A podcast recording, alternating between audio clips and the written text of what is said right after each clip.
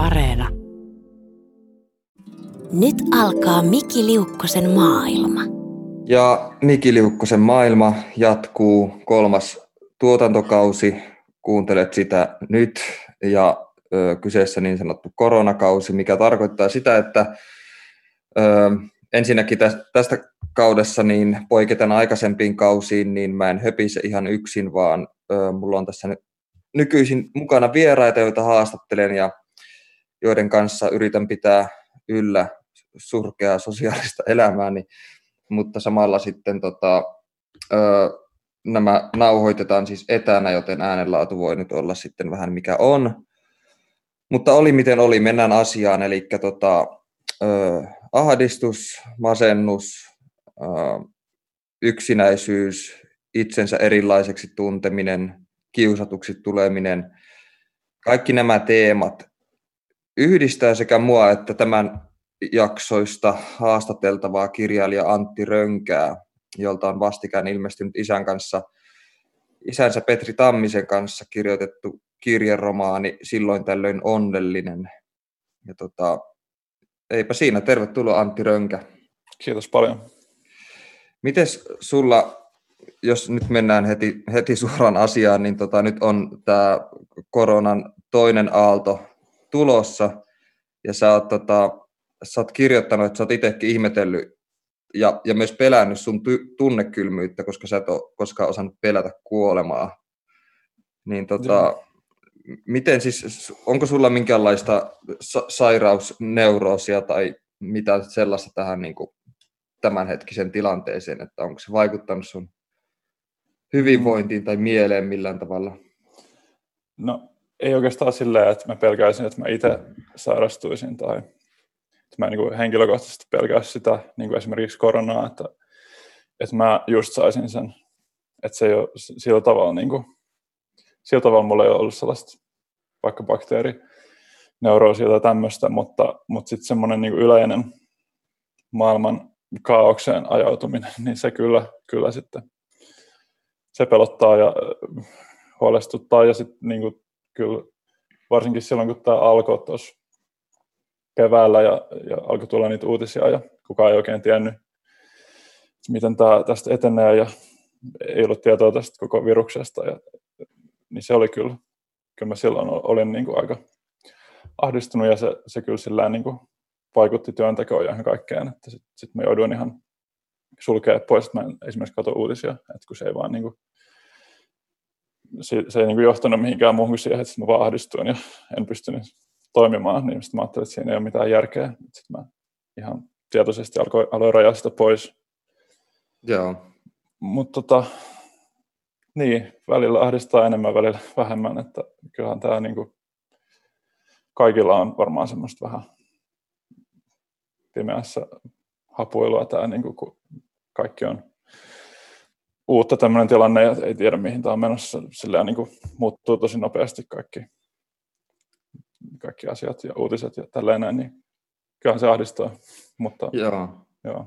Ja, ja, ja tuo ahdistuneisuus on, on varmaan sellainen aihe, mistä tässä jaksossa tullaan puhumaan paljon, eli oikein riemastuttava jakso siinä mielessä, siinä mielessä tulossa, mutta mä lueskelin, mä lueskelin aika paljon sun haastatteluita tätä jaksoa varten ja, ja tota, siellä törmäsin tosi monen juttuun, missä puhuttiin sun esikoiskirjaan liitty, liittyen, tota, kun sä oot käynyt läpi niin aika rankan lapsuuden, että sua on koulukiusattu todella, todella pahasti.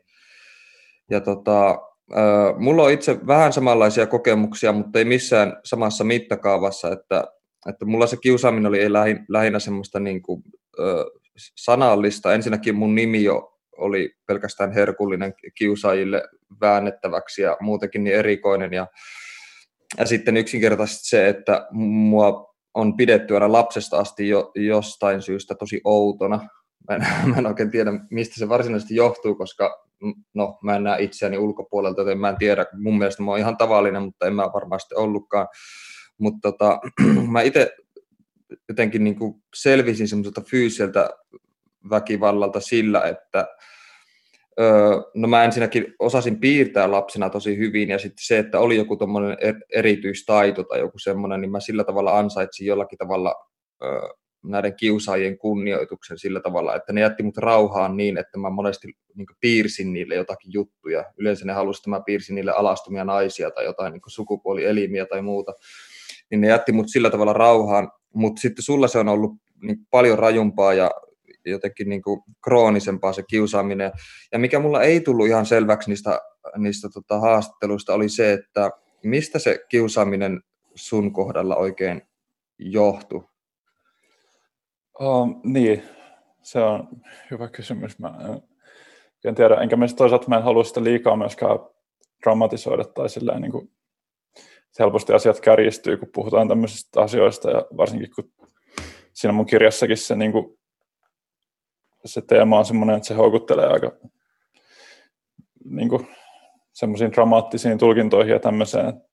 En mä halua kieltää sitä, että että kyllä oli niin kuin rankkoja vuosia siellä koulussa, mutta toisaalta mulla on ihan hyviäkin muistoja kouluvuosista ja, ja silleen, niin kuin, että ei, ei se nyt ollut semmoista konstant turpaan vetämistä kuitenkaan, mutta, mm. mutta tota, joo, tunnistan noin, mitä, mitä sä kerroit just tuosta niin tunteiden se erilaiseksi ja jotenkin ehkä se mulla sitten lähti siitä jollain tavalla, että mä olin ehkä sitten kans jollain lailla niin kuin erilainen siinä yhteisössä.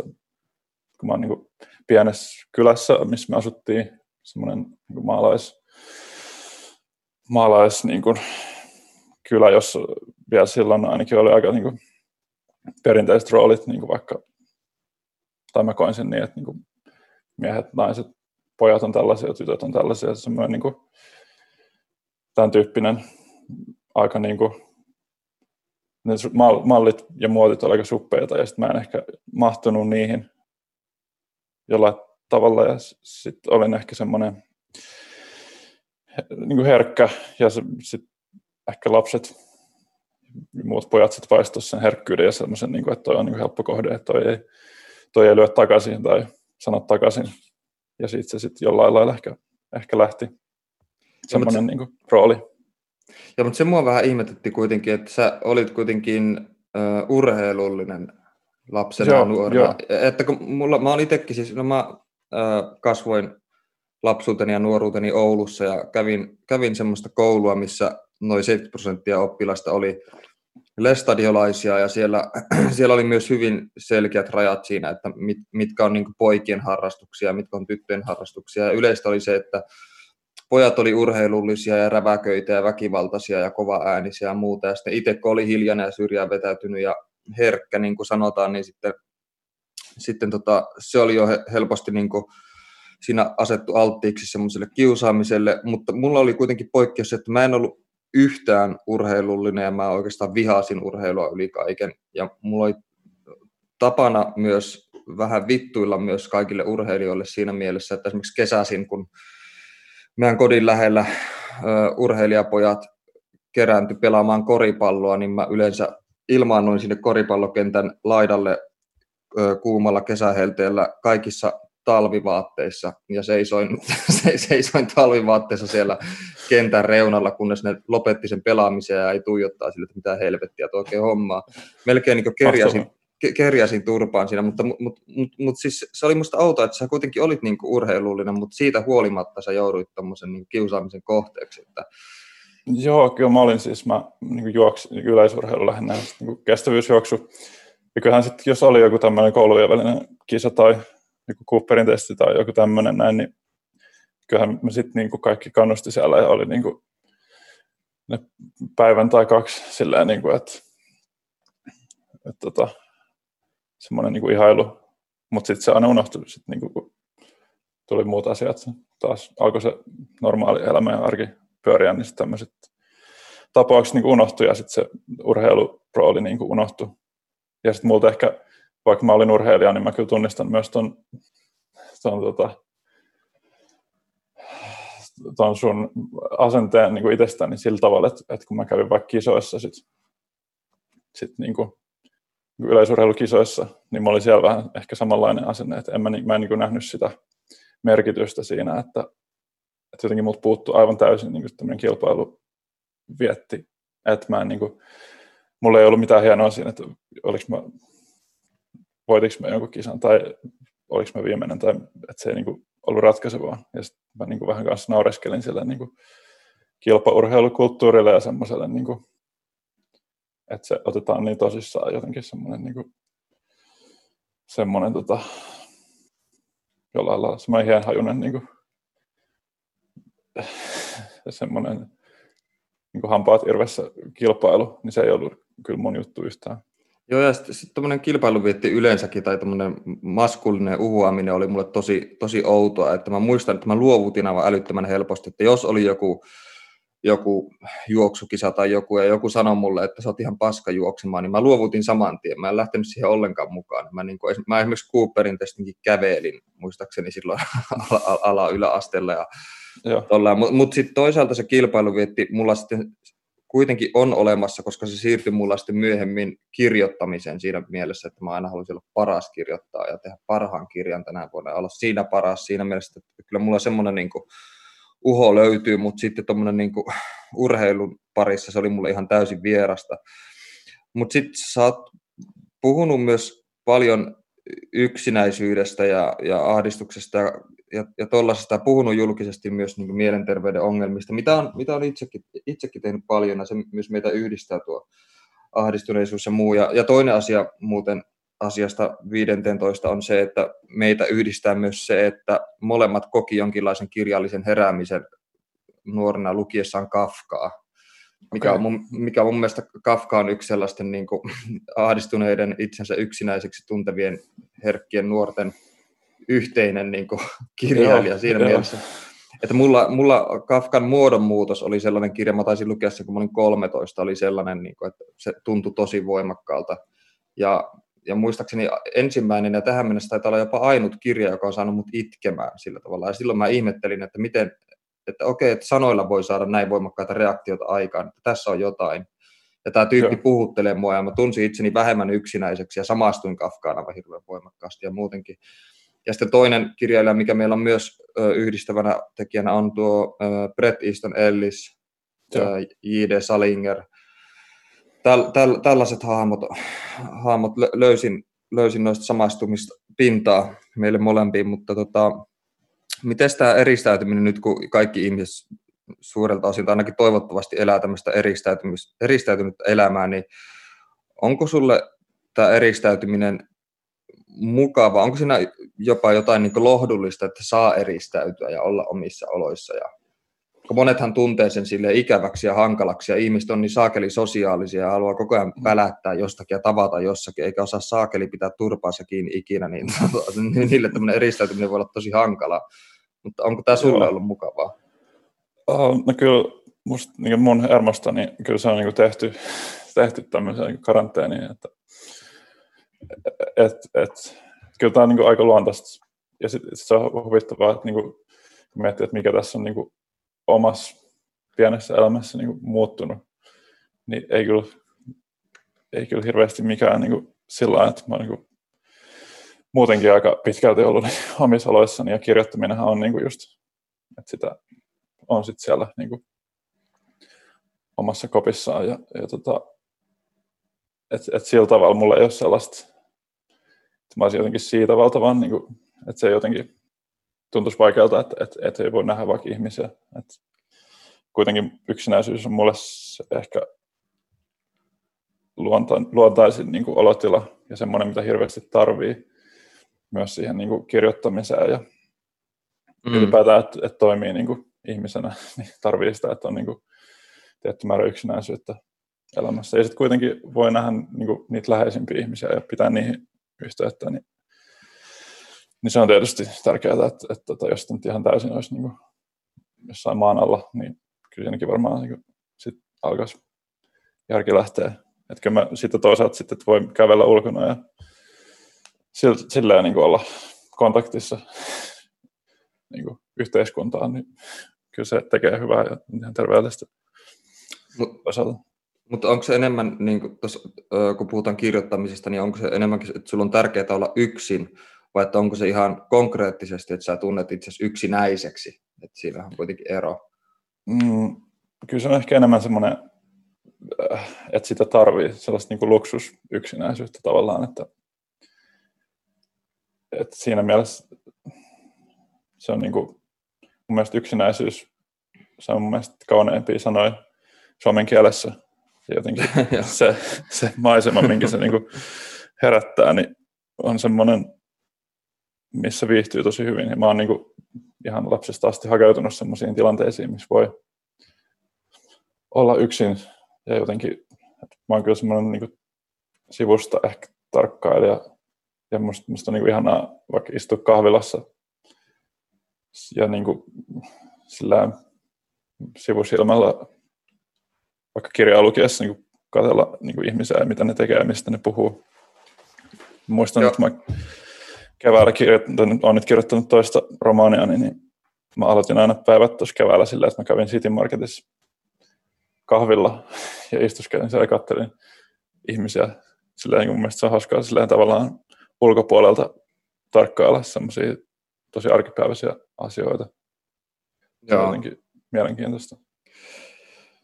Mutta sitten mm. kyllä mä niin viihdyn ihmisten kanssa toisaalta, että musta on kiva, mulla on myös ihmissuhteita ja että kyllä sekin on niin kuin, totta kai tärkeää. Joo, ja Kafkahan itse kuvaili itseään, tai sanoi, että näkee itsensä semmoiseksi niin kepiksi, joka on tökätty keskelle semmoista lumista tyhjää tasankoa, jossa ei ole mitään, ja hautautuu hitaasti lumeen tämä keppi, keppi, ja tuo mielikuva on sellainen, mihin voin samaistua. Mutta mulla, mulla on se, että mulla tietenkin yksinolo on ratkaisevaa niin kirjoittaessa, että kirjoittaminen on siinä mielessä aika narsistista hommaa, että se vaatii niin totaalisen eristäytymisen ja rauhan, että, että monesti kaikki omat ihmissuhteet on mennyt ihan päin helvettiä sen takia, että ne ihmiset ei ole vaan niin kuin sietänyt sitä, kuinka paljon mä tarvin sitä eristäytyneisyyttä ja kuinka kaikenlainen niin kontakti tai yhteydenotto on, niin häiritsee sitä työntekoa että mä monesti sanonut, että mulla on niin kova pakko kirjoittaa, että vaikka mun keitti olisi tulessa, niin mä silti kirjoittaisin samalla, samalla hetkellä. Ja sitten mulla taas on se outo juttu, että mä tunnen itseni yksinäiseksi enemmänkin ihmisten seurassa, koska mä en yksinkertaisesti tajua, mistä helvetistä ihmiset höpisee koko ajan. Kaikki puhuu koko ajan jotakin ja mä en tajua, mistä, mistä, mitä ne oikein selittää ah, se oli kiva se ravintola, missä me käytiin viimeksi, tai ootko sä nähnyt sitä leffaa, tai ootko, miten sulla menee, miten mä alan, että mistä kaikki puhuu, ei tällä ole mitään merkitystä minkään kanssa, mä, kun mä en saa sitä kontaktia, niin mä silloin tunnen itseni yksinäiseksi ja erilliseksi, ja se aiheuttaa sitten semmoista no, ahdistuneisuutta ja muuta. Ja sä, sä oot myös puhunut aika paljon, paljon omasta ahdistuksesta. Oot sä ollut lapsesta asti taipuvainen ahdistuneisuuteen? Um, No siis en, mulla on hirveän niin onnellinen lapsuus toisaalta ja semmoinen, niin kuin, että jos nyt kuvia katsoo, vaikka mitä musta lapsena otettu, niin ei se nyt hirveän niin ahdistuneelta tyypiltä näytä siinä, kun mä jotain liukumäkeä lasken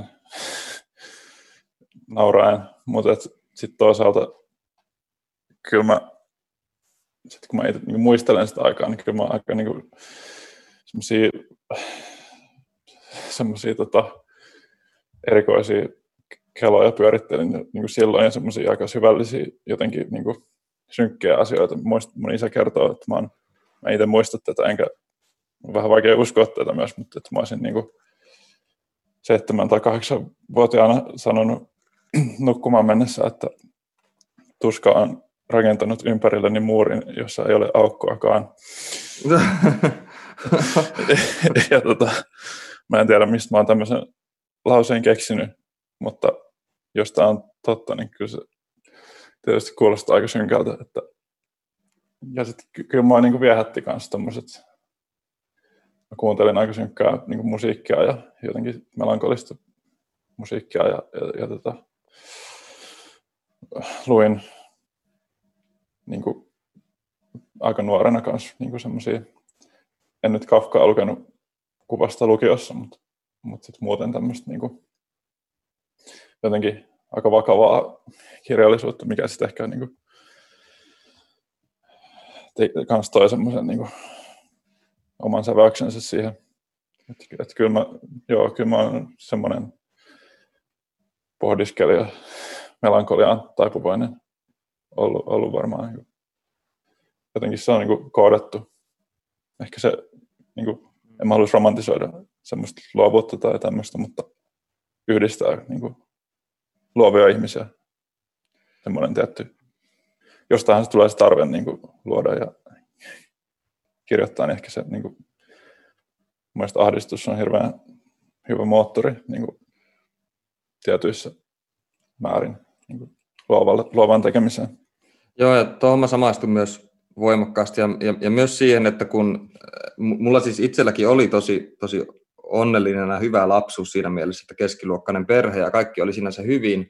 Ja sitten siinä tuli se ristiriita, että siitä huolimatta mä lapsesta asti koin aika voimakasta ja lamaannuttavaakin ahdistusta. Ja se taas aiheutti sitten semmoisen ristiriitaisen jutun, että miksi mä voin näin huonosti, jos meidän kotona on kaikki tosi hyvin, että on mm. äiti ja isä ja, ja siskot ja meillä on oma kotitalo ja, ja kaikki on hyvin ja niin edespäin, niin sitten tavallaan sitä omaa ahdistuneisuutta häpesi tosi paljon ja siitä ei osannut sitten kauheasti puhua ja sitten kun sitä pidätteli sisällään eikä päästänyt ulos tai jos, jos mä olin jotain kahdeksan, yhdeksänvuotias, niin en mä edes tiennyt, mitä ahdistus on tietenkään. Mä, tajun, mä, mm. mä ajattelin vaan, että, että mulla on jotenkin, niin kuin, mulla on mahaa kipeä tai jotain muuta sellaista. Ja, ja vanhemmat luuli silloin, että, että mä vaan kiukuttelen tai teen jotain, niin kuin, mä yritän olla hankala tahallani. Ja siitä tuli sitten semmoinen kierre, että sitä ahdistusta sitten patos sisälle. Ja lopulta sitten jossain vaiheessa mä löysin kirjoittamisen ja kirjojen lukemisen tavallaan pakotiena tai jonkinlaisena niin terapeuttisena juttuna purkamaan sitä ahdistusta. Ja mikä oli ehkä kaikkein mielenkiintoisinta on se, että mä huomasin, että mitä ahdistuneempi mä oon, niin sitä hauskempia tarinoita mä monesti kirjoitan. Että se tuli ulos sillä tavalla kierrosti. Jälleen kerran vähän samalla tavalla kuin Kafkakin, että Kafkan tarinathan on oikeastaan aika hauskoja kaikessa mm. lohduttomuudessaan. Vaikka siinä on tietenkin se ristiriita, että siinä tavalla niin itkettä ja naurattaa yhtä aikaa, kun Kafkaa lukee, että ne on niin hauskoja ja outoja, mutta sitten samaan aikaan siellä on koko se ahdistuksen pohjavire. Mutta on, onko sulla siis tämä sama, että tota, onko kirjoittaminen sulle ollut aina tämmöinen turvapaikka? Esimerkiksi silloin, kun sä aloit kirjoittaa ensimmäistä romaania, joka käsitteli tätä koulukiusaamista, niin oliko se nimenomaan tapa purkaa ahdistusta ja käsitellä niitä aikoja? Joo, kyllä se oli ja on, mutta varsinkin silloin se oli niin kuin nimenomaan tämmöinen kanava ja semmoinen paikka, missä tavallaan tai tavallaan vaan täysin sammu se semmoinen ajattelu, että mitä muut ajattelee tästä. Mm. Semmoinen, niin kuin, että muissa kaikissa tilanteissa tavallaan pyörii semmoinen itsekriittinen äänilevy niin kuin koko ajan päässä ja semmoinen filteri, että voiko mä sanoa, mitä ne ajattelee tästä, jos mä sanon näin, ja onko mä nyt semmoinen niin kuin täysin jotenkin välillä ihan absurdeihin mittoihin menevä niin tämmöinen itse tarkkailu, mutta että siitä kirjoittamisessa se sitten sammu ja sammuu. Ja se oli kyllä se syy, keskeisin syy, miksi mä sitä aloin, ylipäätään aloin kirjoittamaan.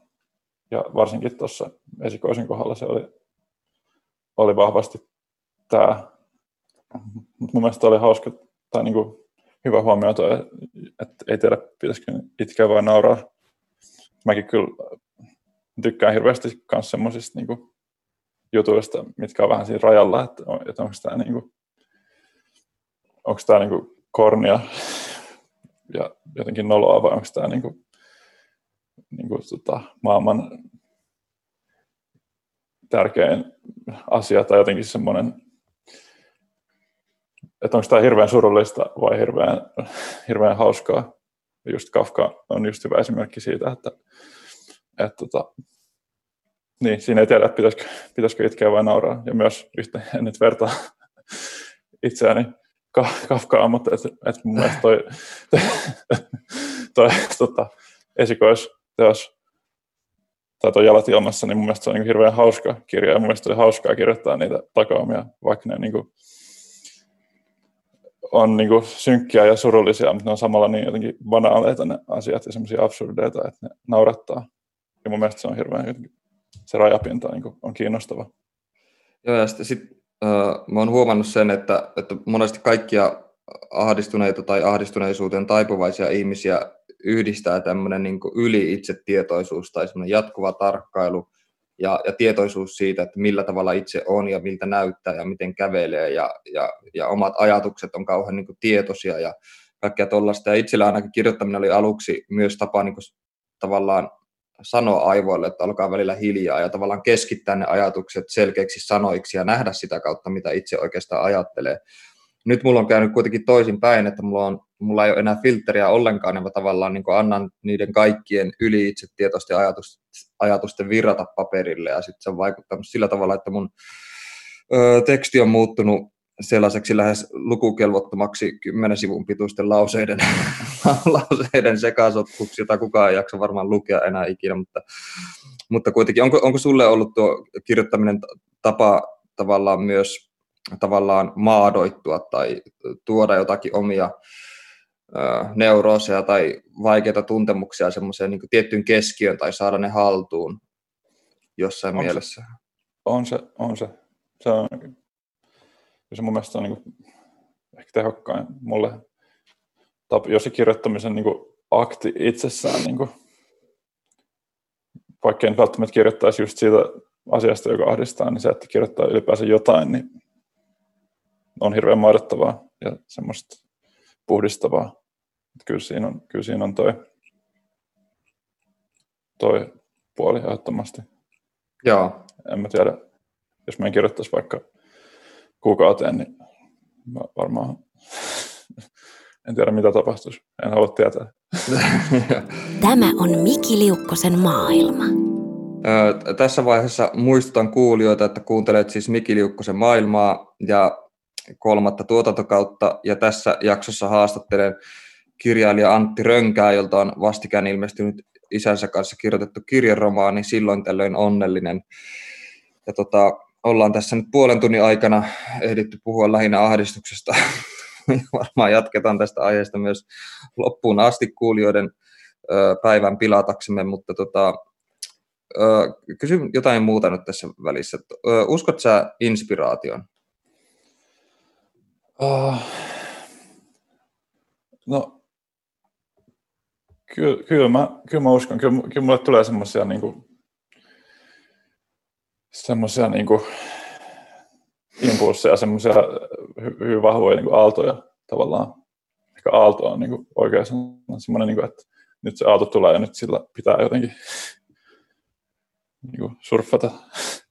että et kyllä, kyllä tota, niin varsinkin, tai just tuon esikoisteoksen kohdalla, mistä se lähti, niin oli just tämmöinen aaltomainen tunne, että nyt, nyt on niin oikea momentum.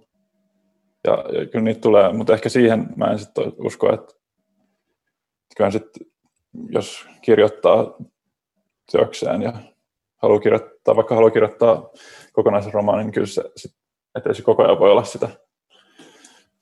Että tämä nyt on hirveän inspiroivaa ja mä oon hirveän innoissani tästä niin kuin jatkuvasti, että se on sit välillä ihan kauheata ja pitää niin kuin ruoskia itteensä, että, että sen saa jatkumaan ja pääsee kiinni siihen uudestaan. Ja, mutta se, se on semmoinen ehkä luksus kirjoittamisessa, että mikä joskus tulee, mutta useimmiten ei.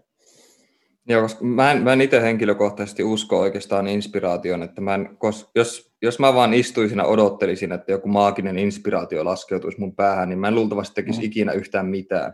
Että mun on yleensä, yleensä se tulee siitä, että mä vaan istun alas ja mun pää on ihan tyhjä ja mä alan vaan kirjoittaa jotain. Ja sitten jossain niin tunnin kohdalla mä niin pääsen siihen flowhun ja tajuan tavallaan, mitä mä oon ylipäänsä kirjoittamassa ja muuten tuollain. Ja, ja silloin kun mä asuin aikoina Oulussa, niin mua pyydettiin pitämään yksi luovan kirjoittamisen oppitunti jossain, jossain opistolla ja antamaan kirjoitusvinkkejä kirjailijoiksi haluaville ihmisille. Ja se on no varmasti historian paskin kirjoituskurssi, mitä koskaan ollut, koska mulla ei yhtään minkälaisia neuvoja antaa niille, jotka haluaa kirjoitusvinkkejä tai muuta. Että mulle ei annettu kaksi tuntia aikaa luennoida kirjoittamisesta – ja noin 20 minuutin kohdalla mulla loppui niin asiat kesken, mulla ei enää mitään, mitään sanottavaa. Ja loppuaika meni siihen, että mä pystin soimaan jotain tosi huonoa musiikkia, istuin tuolilla ja tuijotin omituisesti paikalla olevia ihmisiä, ihmisiä ja kukaan, ei, kukaan ei luultavasti oppinut yhtään. yhtään mitään siellä, mutta, mutta onko, onko sulla siis ö, jonkinlaista, jos tässä inspiraation teeman harjalla vielä pysytään, niin onko sulla jotakin tiettyjä olosuhteita, jotka sulle on otollisimpia kirjoittamiselle? Onko esimerkiksi joku vuoden aika tai mielentila tai aika tai paikka? Tai... Uh, no kyllä, kyllä mä, niin kuin, mä niin kuin syksy ja talvi, mitä mm. kylmempää sen parempaa. Ja sitten sade, sataa, niin se on mahtavaa. Ja siis tämmöinen niin kuin, kaikenlainen anke, ankeus, ankeus on niin kuin, mun mielestä hyvä lähtökohta ruveta niin kuin, kirjoittamaan. Tietenkin on niin kuin, tai semmoinen niin luksusankeus, tämmöinen niin kuin, vähän niin kuin voi tuo luksus yksinäisyys, niin mielestäni tämä luksusankeus on niin kuin, hyvä käsite silleen, niin kuin, jos mun elämä olisi oikeasti hirveätä, niin en mä varmaan niin kuin, kirjoittaisi. Ei, ei se varmaan ole päällimmäisenä mielessä, mutta siis tämmöinen niin kuin, romanttinen jotenkin, ehkä kliseinen vähän niin kuin, tämmöinen synkkyys, niin se jotenkin kyllä innostaa ja virittää ehkä, ehkä niin kuin jotenkin semmoiseen tekemiseen. Ehkä se on just oleellista, että sitä ei odota sitä, että siihen mäkään niin usko, että se, jos niin kuin sitä jotenkin odottelee sitä inspiraatiota niin, tai semmoista niin kuin jotain, että, että sitten kun mulla on aikaa, niin sitten mä aloitan sen kirjoittamisen. Se ei kyllä sitten varmaan johda mihinkään, että, että jos semmoinen niin kuin, semmoinen joku impulssi tai aalto tulee, niin kyllä se tulee silleen niin odottamatta jossain tilanteessa niin täysin jostain, mistä se nyt tulee, mutta et, et, et silleen niin kuin, et sitä ei odota, niin se on se. Pointti siinä. Ja, ja tuo luksusankeus ja melankolia ja luksusahdistus, mitä muuta, niin se on oikeastaan aika hyvä termi siinä mielessä, että mm. et, tota, esimerkiksi nyt kesällä on, on vaikea joskus istua aloillaan ja keskittyä, kun tuntuu, että olisi jotenkin velvollisuus mennä ulos jollekin kalliolle syömään jäätelöä ja nauttimaan mm. kesästä, että, että mitä kylmempiä, mitä sateisempia, mitä kamalampi ilma, niin sen parempi, koska se antaa myös tavallaan syyn olla sisällä hyvillä mielinä muuten. Ja, ja sitten luksus, luksusankeus ja luksusmelankolia, niin nämä mm. käsitteet on siinä mielessä hyviä, että silloin ei oikeastaan puhuta sellaista lamaannuttavasta niin kuin masennuksesta niin. tai ahdistuksesta. Että esimerkiksi jos, jos mä tota, silloin, kun mä oon oikeasti ahdistunut. Esimerkiksi ihmiset käyttää sanaa ahdistus mun mielestä aivan täysin väärin, että sanotaan, että ahdistaako huomenna pitää mennä töihin tai ahdistaako pitää tiskata tai jotakin semmoista. Ei, ei edes tiedä, mitä mm. ahdistus on. Että se on oikeasti niin hirveä, niin lamannuttava tunne, että, mm. tota, että sitä mieluummin vaikka kuolisko olisi siinä tunteessa ja se oikeastaan pilaa ihan kaiken ja vie kaiken toimintakyvyn. Ja ainakin, ainakaan silloin mä en pysty pysty kirjoittamaan ollenkaan. Että, että kyllä sen täytyy olla semmoinen niin luksusversio siitä, että tavallaan semmoinen mm. pinna alla oleva pieni epämukavuus on se moottori, mikä ajaa siihen. Mutta on, onko sulla sellaista samaa, että, että, onko sulla niin voimakkaita ahdistuneisuuden kokemuksia, että sä yksinkertaisesti olet niin täysin lamaantunut, etkä pysty vaan mihinkään? Ja... On, on, mulla, on mulla, joo. Mä en, en mä oikeastaan pysty edes lukemaan silloin, kun Joo. jos tämmöinen hetki tulee, että sit se on jotenkin semmoinen sinkoilu päässä tai jotenkin semmoinen vellova, niin kuin, että et, et ei niin kuin, se keskittymiskyky niin kuin, kyllä menee sit, niin kuin, täysin, että et ei semmoisessa tilassa niin kuin, pysty mitään luomaan, mitään arvokasta. Että et kyllä se just nimenomaan vaatii sen, niin kuin, että se on semmoinen tämä, tämä luksus, luksusversio siitä, että, että kyllä se on oikea ahdistus on kyllä hyvin lamaannuttavaa ja semmoista kahlitsevaa. Joo. Ja, ja, sori, jos tämä on liian henkilökohtainen kysymys, mutta onko sulla diagnosoitu minkälaista tota, ahdistuneisuushäiriötä tai uh, mu- muuta mielenterveyden häiriötä? Um, no joo, tämä en tiedä, onko se siitä on aika paljon aikaa, kun tämä tapahtui. Olen siitä mun mielestä puhunutkin jossain haastattelussa, että yleistynyt ahdistuneisuushäiriö ja määrittelemätön masennus oli, mutta siitä on kyllä jo joitain vuosia, että mä koen, että mä oon nyt niin kuin kyllä henkisesti paljon paremmassa paikassa kuin mitä silloin oli. On niin kuin sillä tavalla ehkä parempia keinoja käsitellä niitä asioita ja, tai niitä, niitä tunteita, sitä ahdistusta. Ja, ja sillä tavalla niin kuin, on kyllä mennyt eteenpäin.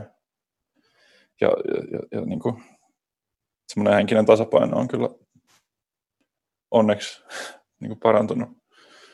Tämä en olisi silloin kyllä uskonut, että, että se voi, voi parantua, mutta, mm. mutta, et, mutta et siinä, siinä jotenkin erilaisten kokemusten ja hyvien asioiden Tämä kuulostaa joltain mindfulness-oppaalta, mutta että kyllä se, niin kuin, siitä voi toisaalta päästä niin kuin myös yli ja eteenpäin. Tämä on Miki Liukkosen maailma. Onko sulla jotain nykyään jotain keinoja, tiettyjä konkreettisia keinoja, millä sä oot saanut pidettyä semmoisen tasapainon yllä? no ihan tämmöinen niin kuin, ei, ei mulla oikeastaan hirveän nyt kun kysyit, niin sellaista mitään konkreettista niin kuin, tai aika konstia, mutta että semmoinen, ehkä olisiko se sitten niin ihan myös niin kuin semmoisesta turtumisesta, että osaa niin kuin, että tietää, mikä se on, on niin kuin tullut sinuiksi sen tunteen kanssa ja osaa niin kuin käydä sellaista keskustelua sen kanssa, että mm. tämä on nyt tämä ja tämä kestää hetken ja sitten tämä menee ohi. Ja ehkä semmoinen niin vastuu, vastuunotto niin kuin itsestä ja omista tunteistaan, että että et mulla on niin kuin mahdollisuus niin kuin aika pitkälle vaikuttaa itse jotenkin ottaa niin kuin vastuu itsestään siinä mielessä, että, että valitsee sen, että mun ei tarvi alistua tälle asialle. Tämmöinen, Niin kuin, tämmöinen niin kuin, ja sitten kaikki tämmöiset hyvät asiat elämässä ja ihmissuhteet ja ja itselle tärkeät asiat ja tämmöiset niin kuin ihan tietoisesti sitten vaan tekee niitä ja jotenkin sitä kautta semmoinen niin kuin, ehkä vähän naivi kiitollisuus ja että miettii, miettii asioita, mistä on kiitollinen ja tämmöisiä niin aika jotenkin yksinkertaisia, mutta sitten ei kuitenkaan yksinkertaisia asioita ja keinoja. Joo, ja, ja tuo, tuo on hyvä neuvo, koska aina kun mä oon itse kysynyt ihmisiltä vinkkejä, miten saavuttaisi jonkinlaisen tasapainon tai saisi hallittua omaa ahdistusta, niin musta tuntuu, että 90 prosenttia ihmisten neuvosta on aina sitä, että, että kokeile joogaa. Ja se, se on aina se helvetin jooga, jota pitää kokeilla. Ja mä oon kokeillut sitä ja se on mun mielestä hermostuttaminta, mitä mä oon ikinä tehnyt, kun siinä se opettaja käskee hengittämään tietyllä tavalla. Mulla menee jotenkin aina hermot, että ei jumalauta hengitä itse siinä, että mä en ala tähän. Ja mä vaan, tuun, mä vaan tuun liian tietoiseksi siitä, että okei, tässä mä nyt hengitän, koska mun pitää hengittää, koska mun täytyy rauhoittua, jotta mä voisin olla niin ja näin ja näin. Ja sitten ei tule yhtään mitään. Ja sitten kerran mulle sanottu, että me kuumakivi hierontaa, että se on tosi rentouttavaa. Ja sitten mä menin sinne helkutin hierontaan, ja se hieroja sanoi mulle, että, että tämä on sitten tosi rentouttava tämä hieronta, että monet ihmiset on nukahtanut tänä aikana, että tämä on niin tosi tepsivä ja sitten mä ajattelin, että no niin loistavaa, että mun pitää nyt niin kuin melkein ton mieliksi niin kuin nukahtaa tähän, tähän, tähän pöydälle ja olla sillä tavalla. Ja sitten mä niin kuin, se meni jopa niin pitkälle, että jossain vaiheessa mä niin kuin esitin, että mä nukahin siihen. Ja sitten sit, mua hermostutti koko ajan, että ei jumalauta, että nyt mä makaan tässä hieros, hierottavana, koska tämän pitäisi olla niin kuin rentouttavaa. Ja mä mietin sitä koko ajan, että okei, nyt sun pitää rentoutua. Ja sen jälkeen, kun se oli ohi, niin mä sanoin sille hieroille, että ah, olipa ihana rentouttavaa, mä nukahin tuossa äsken vartiksi. Ja oikeasti mä olin sen jälkeen varmaan hermostuneempi, kun mä olin ennen sitä hierontaa, että se oli aivan epäonnistunut. Mä en ole vielä löytänyt minkäänlaista tasapainoa siitä. Ehkä ainoa, mitä mä voisin keksiä, olisi se, että mun pitäisi vähentää varmaan kahvijuontia tai jotain sellaista, mutta No joo, anyway, joo. Onko, onko sun, mielestä, sun mielestä mielenterveyden ongelmista ö, äänen puhuminen nyt niin kuin näin vuonna 2020, niin onko se semmoista rohkea vai voiko se olla myös negatiivisesti leimaavaa? koska esimerkiksi omalla kohdalla on käynyt sillä tavalla, että kun mä itse ava, olen avautunut omista mielenterveyden ongelmista niin myös aika paljon, niin sitten se on myös leimannut mua sillä tavalla, että vaikka nyt en itse googlailekaan oikeastaan ollenkaan, niin silloin harvoin kerran kahdesti vuodessa, kun mä oon googlaillut itseäni, niin mä oon löytänyt itseni jostain vauva.fi-foorumilta, ja sitten siellä on aina sanottu, että oletteko tutustunut tähän kirjailijalle, että tämä on aivan sekopää, ja tämä on aivan hullu, ja tämä on, tämä on tämmöinen itsetuhoinen masentunut kirjailija, että ihan kamalaa, ja mä ajattelen, että se leimaa myös sitä, että millä tavalla ihmiset lukee mun kirjoja, että, että, että okei, että tämä on tämä tyyppi, joka kärsii näistä ja näistä ongelmista, että näkyy kyllä heti tästä tekstistä, että kaikki ei ole ihan hyvin. Että omalla kohdalla musta tuntuu, että se on vähän harmittavasti myös leimannut jollakin tavalla mun, mun niin joo, kirjallisuutta. Joo, joo no mä oon ajatellut kanssa jotenkin, mäkin olen aika avoimesti niin kaikesta kaikenlaisista asioista puhunut julkisesti, niin, niin tota, mä oon jotenkin ajatellut tai suhtautunut siihen, että, että joo, että kyllähän nyt kaikesta voi puhua ja nyt on 2020 ja eihän mikään ole sillä enää tabuja, että tämä on ihan näin ihan niin normaaleita asioita, mutta sitten se on jotenkin ollut yllättävää myös huomata, että, että, että ne ei kaikille ole ja että niin pääosin kaikki on suhtautunut tosi hyvin ja sillä että en mä, en mä koe hirveästi, että mä olisin tullut mitenkään leimatuksi. Mutta sitten sit jossain niin kuin keskusteluissa kyllä niin kuin huomaa sen, että, että, että kaikille ei ole sama niin kuin jotenkin suhtautumistapa tai jotenkin semmoinen, että, että paljon on kuullut sitä, että vitsi sä oot, että sä oot rohkea, kun sä puhut noista asioista. Mutta mä en itse, en mä, mä en niin kuin ehkä, se on kiva kuulla, mutta et, et en mä, mä en ehkä tunnista sitä, että mikä siinä on niin kuin se rohkeus tai niin kuin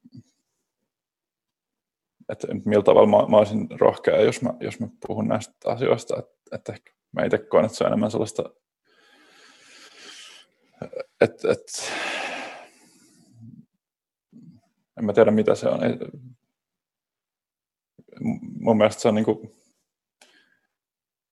normaali, normaalia, että, että asioista, asioista voi puhua niin kuin sellaisena kuin ne on. Mm. Ja, ja sellainen, että, mutta et, et, et, et joissain kyllä kohtaa huomaa, että et kaikki ei ajattele samalla tavalla, eikä pidä tarvikaan ajatella, mutta, mutta tota, et kyllä mä oon kanssa yllättynyt ehkä jollain tavalla siitä, että, että vaikka tuntuu, että nykyään kaikista voidaan puhua ja, ja, ja, ja puhutaan hirveästi, niin ihmiset suhtautuu eri tavalla asioihin. Ja, on, ja on, niin se on on, onko, onko sulla jonkinlaista filtteriä, että, että kun sä annat vaikka haasteluita, niin onko jotakin asioita, mistä sä et niin kehtaa puhua, vai onko sulla niin aivan sama, uh. mitä ihmiset ajattelee susta? No, kyllä mä, kyllä mä aika avoimesti on, on kyllä, ja, ja myös koen niin kuin, et, et, et kyllä varmaan niin vähemmän on sitä filtteriä kuin keskimäärin ihmisillä. Mä en tiedä miksi, mutta mutta kyllä mä tietenkään sitten niinku, että ei oikeastaan ole ehkä syytäkään sit puhua ja, ja niinku, että et en mä halua toisaalta, että mulle se pointti ei ole se, että mä saisin niinku omille asioille jotain huomiota tai itselleni huomiota tai että mä en toisaalta semmoisesta narratiivista hirveästi tykkää, että tämä on hänen selviytymistarinansa ja hän selvisi näistä vaikeista asioista, mitä nyt munkin kohdalla on ollut. Ja tavallaan mä ymmärrän sen, mutta en mä siitä hirveästi niin kuin innostu tai haluaisi olla semmoisessa, niin kuin, että hänen selviytymistarinansa mm. semmoinen, niin kuin, että mä mun ongelmille niin kuin, tai mun ahdistukselle haluaisin jonkun julkisen yleisön. Ei, ei niin kuin, että enemmän niin kuin, se on sitten sellaista, niin kuin, että, että jos joku saa siitä jotain ymmärtää itseään sit paremmin lukemalla jonkun mun kirjan tai haastattelun tai kuuntelemalla vaikka tämän ohjelman, niin, niin se on tietysti sit se syy ehkä tehdä ja, tätä. Ja, ja sitten mä oon huomannut, tietenkin tuommoinen niin mielenterveysongelmista puhuminen, niin se on vain yksi, yksi osa-alue omaa itseä ja omaa ihmisyyttä ja sitä niin kuin, mm. omaa, omaa kirjoittamista. Että mulla ainakin on itse sillä, että mulla ei ole minkäänlaista filtteriä silloin, kun mä annan haasteluita. Että mulla on ihan sama, mitä ihmiset ajattelee. Ja mä sanon ihan mitä tahansa, mä sanonkin. Ja sitten toisaalta siinä on myös se huono puoli, kun silloin kun mä aloitin kirjailijaurani tuossa noin kymmenen vuotta sitten, niin mulle joku kirjailija sanoi semmoisen neuvon, että, että muista aina puhua haastelussa vaan kolmesta asiasta ja mieluiten sellaista asioista, mitkä ei niin kaduta jälkeenpäin tai hävetä jälkeenpäin. Mä ajattelin, että hitto, mä teen just toisinpäin, että mä puhun tuhannesta asiasta ja häpeän niitä kaikkia jälkeenpäin. Että mun mielestä semmoinen, niin että, että mä valikoisin ne asiat, mistä mä puhun, ja enkä puhuisi ikinä semmoista niin arkaluontoista tai nolostuttavista asioista, niin mun mielestä se on semmoista niin kuin julkisuuskuvan luomista, toisin kuin sitten semmoinen, että antaa vaan tulla kaiken. Mutta mm. sitten se oikeastaan kääntyi vähän päinvastoin siinä mielessä, että sitten kun alkoi niin pälättää ihan kaikesta tähän suoraan, niin sitten se taas nähtiin jonkinlaisena julkisuuskuvan luomisena, kun oli älyttömän rehellinen ja älyttömän niin suorasanainen ja niin edespäin, niin sitten sitä alettiin pitää niin jonain, että tuo teeskentelee tai jotain muuta, vaikka, vaikka aikomus oli ihan tä, tä, niin tä, täysin päinvastainen. Et, et, tota, mä yritän vältellä kuitenkin toisaalta tietoisesti sitä, että mä en jaksa aina puhua niin jostain mielenterveysongelmista, jostain muusta sellaista, että kun on niin paljon, on satoja muitakin aiheita esimerkiksi. Ja nyt mulla oli vasta haastattelu, missä kysyttiin, että mistä ihmisten pitäisi puhua korona-ajan jälkeen tai mihin ihmisten pitäisi kiinnittää huomiota enemmän, niin mä sanoin suoraan sille haastattelijalle, että mun mielestä ihmisten pitäisi puhua musta. korona koska, mulla, koska mulla tulee kohta kirja ulos ja, ja se tota, on luultavasti sen vuoden paras kirja, mitä silloin tulee. Ja sitten myöhemmin sieltä tuli sieltä lehdeltä sitten vastausta, ei me voi tätä julkaista, koska tämä on liian, tämä on liian kontroversiaali tämä sun lausahdus, niin se ei kokonaan niin kuin, tulematta sinne ulos. Mutta se oli niin kuin, mä en, siis, se on niin kuin esimerkki siitä, kuinka vähän mä välitän siitä, että mitä mä oikeastaan sanon. Se on, se on hyvä. hyvä joo, joo, mutta on, onko sulla tota, sit, sit sellaisia minkälaisia niin kuin, aiheita, mistä, mitä sä et kehtaa tuoda haastattelussa esille? Tai mitä sä jätät sanomatta? Sä voit sanoa ne nyt, jos sä... nyt tässä haastattelussa. Mm. Uh, en mä tiedä. Kyllä nyt lähtökohtaisesti voin puhua mistä tahansa asiasta, mutta ehkä se on enemmän kiinni siitä, että millä tavalla ja mikä se kärki on. Että, että ehkä niin kuin, ja sitten, että mulla olisi vaikea nähdä pointtia keskustella mun vaikka uh, suihkussa käymisestä. Niin kuin, silleen, tai tämmöisiä jotenkin tosi niin kuin, banaaleista asioista. Niin kuin, et, et, et, mutta jos siinä on joku pointti ja semmoinen, että sillä on joku laajempi merkitys ja arvo, niin miksi ei? Mm. Kyllä mä, niin kuin, kyllä mä oon kanssa semmoinen, niin kuin, tunnistan ton, niin kuin, että mitä sanoit tuosta, että, että, että, tota, että semmoinen niin sisäsiisti meininki ja että vain näistä asioista voi puhua ja muista. Kyllä se jotenkin tuntuu vieraalta ja teennäiseltä jotenkin semmoiselta, että mieluummin mä oon rehellinen on semmoinen kuin on ja, ja sanon asiat niin kuin, menen niitä, sillä, niitä kohti aika silleen pelottomasti ehkä. Joo, joo. Ja muistojan tässä välissä vielä kolmannen kerran, että kuuntelet Miki Liukkosen maailmaa ja tämän kertaisessa jaksossa haastelen kirjailija Antti Rönkää, jolta on vastikään ilmestynyt isän kanssa kirjoitettu kirjeenvaihtoromaani Silloin tällöin onnellinen. Ja kun tuo nyt on sun ö, viimeisin teos tällä hetkellä, niin mikä sun mielestä oli ö, yllättävintä, mitä sun isä sulle kirjoitti? Äh. Siis Petri Tamminen kuulijoille tiedoksi. Uh, no ehkä yllättävintä oli kokonaisuudessa, tai kokonaisuutena yllättävintä se, että niin se oli ihminen. et, tota, et, et siihen asti ennen noita kirjeitä ja tota, tuota teosta, niin jollain tavalla oli ollut semmoinen, että isä on isä ja semmoinen ylivoimainen hahmo jotenkin, että et se on niin kuin jotenkin täysin erilainen kuin vaikka minä, että se on vaan niin kuin tullut jostain tavallaan tipahtunut tai vasta, mutta et, et sit se, että et sillä on ollut niinku, sekin on ollut niinku lapsi, nuori, tämmöinen niinku täysin itsestäänselvä asia, niin jotenkin niiden kirjeiden kautta hahmottu.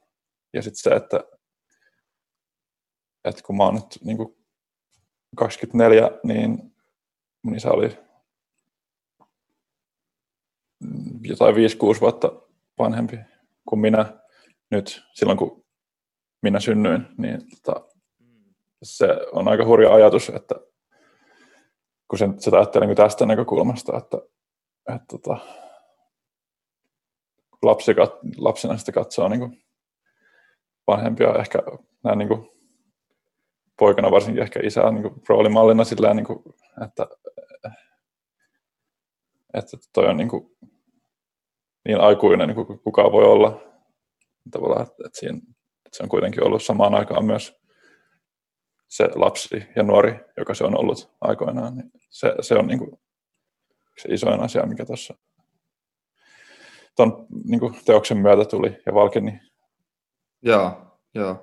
Ja, ja tuo, on, tuo on mielenkiintoinen, että sun, sun isä on kuitenkin kirjailija ja sitten te olette tehnyt tuon kiehtova formaatti, tuommoinen kirjeenvaihto-romaani ylipäänsä, että mulla on itsellä on mahtava isä, mutta, mutta esimerkiksi jos mä kuvittelisin, että mä kirjoittaisin mun isän kanssa kirjeenvaihtoromaanin ja isä ei siis ole kirjailija, niin mä voisin kuvitella, että se olisi tyylin sellainen, että mä lähettäisin 30 sivua pitkiä kirjeitä ja sitten isä lähettäisi niihin aina jotain vastauksia, mm. että ok, tai jotain sellaista, niin, että se, niin, se, ei ole, se ei ole kauhean moni, monisanainen siinä mielessä, että se voi olla vähän, vähän tämä erilainen. On, tämä on järjetön niin etuoikeus, että tämmöistä voi tehdä oma isän kanssa.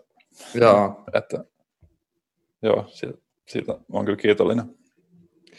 Mutta äh, tähän niin kuin loppukaneetin tyylisesti, niin voisin kysyä, että jos, jos päätyy samaan ammattiin kuin oma isä, kuten sä oot päätynyt, niin jääkö silloin tämmöinen jonkinlainen isänmurha suorittamatta? onko se edes välttämätöntä, siis, tai siis onko niinku tarvetta kapinoida? Uh, kyllä se nyt harmittaa samalla alalla, että olisi se nyt siistimpää, jos, jos tota, mä olisin niin joutunut jotenkin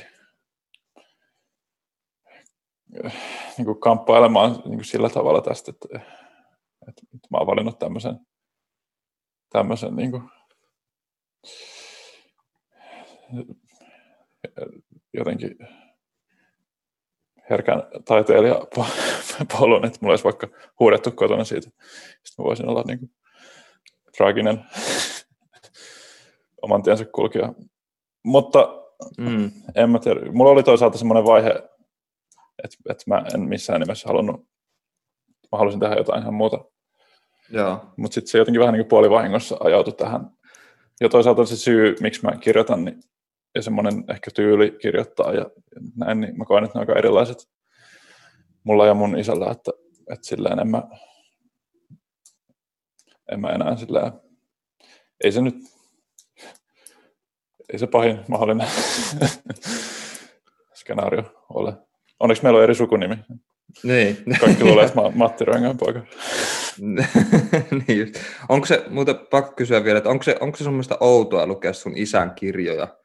Mulle ei tuommoista mitään kokemusta. Niin. Mm. Miltä se tuntuu? No, onhan se vähän niin kuin erikoista sillä, että, että tavallaan se on vähän niin kuin, että tapaisi jonkun ihmisen joka tuntee samaan aikaan niin kuin liian hyvin, mutta ei kuitenkaan ollenkaan. Koska Joo. se isä, mikä on niissä kirjoissa, niin on kuitenkin jotenkin täysin eri hahmo kuin se, joka sit syö keksejä meidän keittiössä. niin, tota, niin silleen, se on kyllä vähän jotain tällaista. Joo. Semmoinen, joo, kyllä. Okei, kiitos. Hei, tämä oli, oli kiehtovaa Kiitos Antti Kiitos. Rönkä Kiitos. haastattelusta ja tota, kaikkia hyvää ja, ja onnea ja inspiraatiota tota, seuraavan kirjan kirjoittamiselle. Kuin myös. Tämä oli Kiitos kiva. paljon. Tämä oli Mikki Liukkosen maailma.